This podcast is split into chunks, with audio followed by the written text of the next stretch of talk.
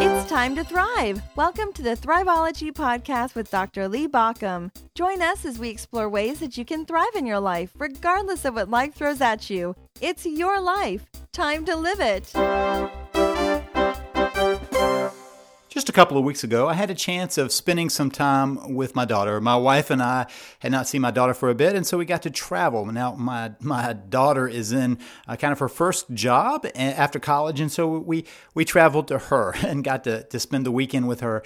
We were in Huntsville, Alabama, while we were spending time with her, and I was at Huntsville several years back, a number of years back now, with my son when his class went to space camp. I got to be one of the chaperones. And so we went to the U.S. Rocket and Space Center. And so my daughter, my wife had not been there. We went back there and, and went through the tour. Very interesting place to be, very interesting to see uh, because it's at the same time when our country is trying to decide what to do with exploring uh, those other planets and, and how do we get to Mars and how do we maybe even return to the moon. And so it was very interesting to be there at that time. As we were roaming around, there's one ride, and that same ride is the one that you probably rode when you went to the fair as a child, and, and maybe even recently you went to the one. It's, it's the one that uses centrifugal force to spin you around and and pin you to the back. You know, it's just it's kind of a circular wheel. It's got a lot of times at the sideshow you could uh, see all around you, and it would make you really dizzy. In fact, I remember when I was a child, the first time I rode it was with my father. He took me to an amusement park, and we got on it, and, and my father was making sure that I was okay. And what he didn't know was I was used to doing circles and circles and circles, and so I didn't get dizzy very easily. And so the, the ride began, and it would spin you around and around. And if you've been on it, you know that what happens on some rides is the floor drops out. On other rides, it, it tilts up, and it does that after it's spinning fast enough that you are pinned by centrifugal force against the back. So when you're outside, it's a little disorienting because you, you see everything roaming around you. And I remember when my father was doing it, he was keeping an eye on me. You know, his little son beside him, he was making sure that everything was okay. And, and, and when the ride stopped, we got off. And he turned to me and he said, Are you okay? And I said, Yeah, I'm fine. And I walked straight off while my father almost fell off the ride. Well, I learned a trick way back then, and that is you don't look off to the side when you're riding that. Now, at the Space Center, they have that same ride, and what they're trying to do is let people experience kind of the, the training of, of having G's put against your body, the, the feeling of force of gravity against your body, like maybe uh, a rocket ship would create on an astronaut as they're blasting off. Now, obviously, it's not that big of a, a G force, but it gives you some sense of what it would be like to try to reach out, you know, as you're spinning around and, and if you're an astronaut, as you're feeling that G force as you're blasting off, and you're trying to reach out and your arms become very heavy and it's very hard to guide them to get to the control panels and it just gives you a sense of how hard it would be to be guiding that rocket ship as it's blasting off. So that's the point of the ride my daughter and I raced up to it, and unfortunately, we chose right after lunch. Like we ate lunch, went out the door, and went straight to the ride. My daughter said, "I want to try that ride," and I said, "Okay." So my wife knows better, and she stayed off the ride. But my daughter and I jumped on, and right before it started, my daughter turned to me and said, "Maybe I should have waited a little bit after eating that hot dog." And then the ride began. Now, in this one, it's completely enclosed. You're completely inside, so there's no view of the outside. And so, right at the last minute, I turned to her and I said, You need to look straight at the center. Don't take your eyes off the center. Nothing else good is going to come except for by keeping your eyes off the center. And so the ride began. And there was a person that was in the middle that was guiding it, and it began to spin and spin faster and faster. And you could feel the force and you could feel the skin begin to pull back from you. My face was heavy against the back. I was, I was being por- forced against that backrest. And then the floor dropped out. And of course, we were all held in place by centrifugal force pushing against us. And we spun and we spun. And at one moment, I took my eyes off the middle, just like I told my daughter not to do, and I looked over at her, and suddenly the world kind of spun around crazily. So I quickly moved back to that center point. I quickly was looking right back at the middle. And sure enough, as soon as I looked back at the middle, my equilibrium came back, my ears figured out that I must be in an okay place, and I lost my sense of dizziness. That's what happens when you're spinning around madly and you keep your eyes on that center point. As it slowed down, we got off, and I didn't really have much dizziness because I'd kept my eyes on the center, but it reminded me of something very important, and that, that is what is your center point for life? What, where is it you keep your focus?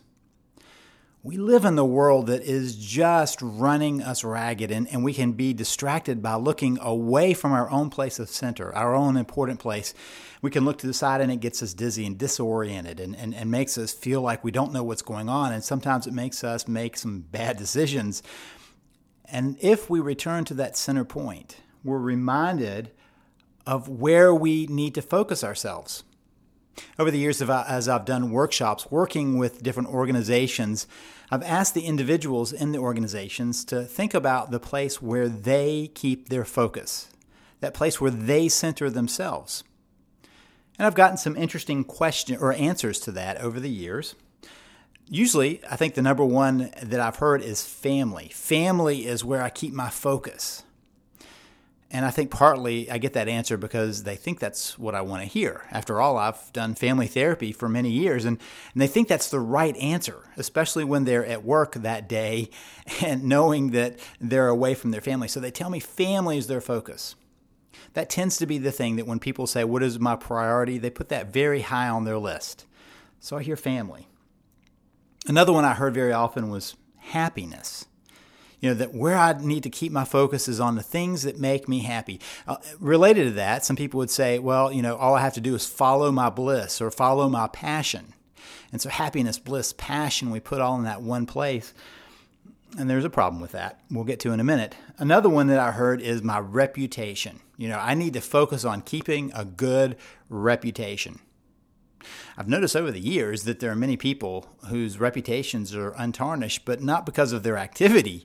It's how well they've hidden that activity. And then there's respect. A lot of people say, you know, it's about respect, my own respect of self and respect of other people. And then there's the one that I've gotten every now and then. Someone will sheepishly tell me as part of the business that where they keep their focus is on profit. And then they give me an explanation that as an entrepreneur, as a business owner, or even as a worker in a business, it's their job to work towards profit because that's why the business can keep going. And so they say, my focus is on that profit because if I keep the profit going, everything else will be okay. As you can imagine, there are some problems with all of those answers. For instance, family is a great priority to make sure that you're spending time with family and make sure that you're focused on the best for your family. But it's always hard and dangerous to focus on something outward to you, something outside of you. I remember years ago, uh, I was called into one of my kids' uh, schools because one of my kids had gotten into a little bit of a trouble. And so I was talking with uh, the administrator there, and I, I said, You know, I, I really I apologize for this, for what happened. And the administrator said something that that calls me to think a bit and, and something that I've tried to extend to everybody else. And this administrator said, I never expect a parent to apologize for something a child does. I thought, wow, that's great advice because you have no control over what a child does. And so, whenever we get focused on family as the center point, a couple of things happen. One is you suddenly feel like you're responsible for everybody in your family being okay even though that's not even within your capacity. The second thing that happens is your family changes over time. Your kids grow up. Your marriage might change some. The different elements of the family will change over time so that it's not a steady point. How about happiness, bliss, passion? Well, happiness is an interesting thing because as I've watched it, most people talk about happiness as something that happening out there. Happiness comes from a happen. You'll notice that they share a part of that word, happy, happen, come from the same root word, and it's external. That we are happy when something out there good happens. The problem is we don't have control much over that. Somebody will say, Well, I'm happy when, and then they name things that are outside of their control. Or how about bliss or passion? I've noticed that what that requires is that all the external things feel good. You know, when it's tough, people want to back away from their bliss, their passion. And what I've noticed is that follow your bliss has led people to keep trying thing one thing after another and as soon as it's tough they decide it's not their bliss not their passion now i think that's a misuse of that idea I just want to point to the fact, though, that the way it's used often gets us into a very stuck point. Well, how about reputation? That seems like a good one. The problem with reputation, somebody external to you gets to choose that too. If you notice, there are plenty of people who do very little whose reputation suffers a lot just because somebody said something. You also notice that a lot of people who do really bad things, their reputation never gets soiled because they have a lot of protection. So, reputation is basically somebody else's opinion of you and has nothing to do with you and your internal world. So, reputation usually doesn't guide us very well. If we, spend a lot of time protecting our reputation, we often are only managing our how we project ourselves in the world, our persona in the world and so reputation doesn't get us very far. How about respect? Well, absolutely, you should be respectful of other people. That's a good way of interacting with them. And you should have some self respect. That's a, a, useful way of viewing yourself. But is it a great way of centering, of keeping focused? Well, it's still a reflection external to yourself, it's an outward look at other things. Well, how about profit? Well, profit is certainly a great outcome for any business. The problem is that when that is the metric that's used, it can lead us down pretty dangerous paths. We've seen lots of companies who have done some pretty unsavory things because they were locked in on the necessity for profit. So instead of focusing on uh, what's important, what underlies that profit, they focused on the profit itself instead of seeing that profit is an offshoot of their actions, of how they help others. They saw profit as the leading point. Well, what does that leave us with? Well, in my mind, my center point for my life has ended up being integrity. Because integrity is something over which I always have control. In any situation, I can always choose or choose not to act with integrity. It begins a centering point. It begins to allow me a simple question of where am I in relation to my own sense of integrity? Integrity is about being true to yourself, not taking on what others think of you, not taking on what you think you ought to be in any situation, but being true to your deepest self.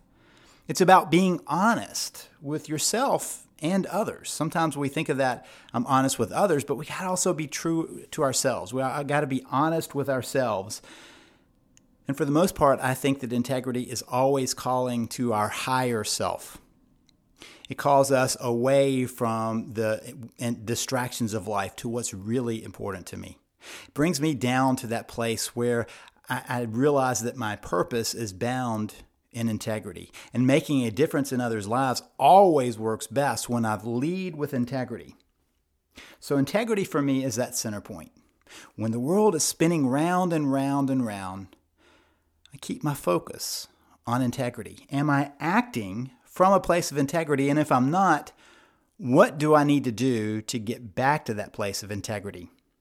It also allows me to ask some questions when a new venture comes along. If there's a new opportunity, I get to ask the question can I do this with integrity? Am I being true to myself? We all are surrounded by big, shiny objects that, that catch our attention, and there's always something possible, something new, something that calls our name. And for me, the first lead question is could I do this with integrity? Is this a place with integrity? Now, let's be clear that integrity is a very individual thing. I remember years ago I was working, uh, at, I was at a conference and I was talking with some people, and this one person told me about her coaching practice. And, and what she did came from a place that I didn't particularly believe in. I didn't really believe in her framework that she was using, but I realized that she was acting from integrity because she firmly believed it. That doesn't mean that there aren't some very base level places of integrity, but it also helps us to realize that my integrity may not be your integrity. Your integrity may not be my integrity.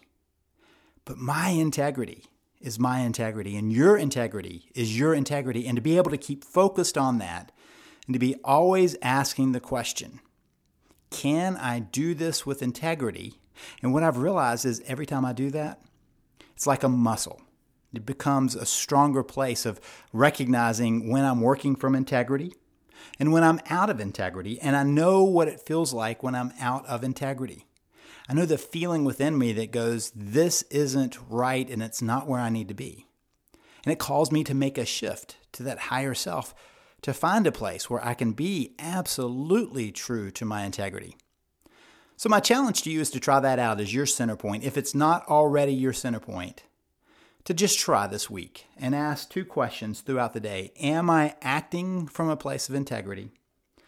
And can I do this with integrity? This is Lee Baucom wishing you a thriving life.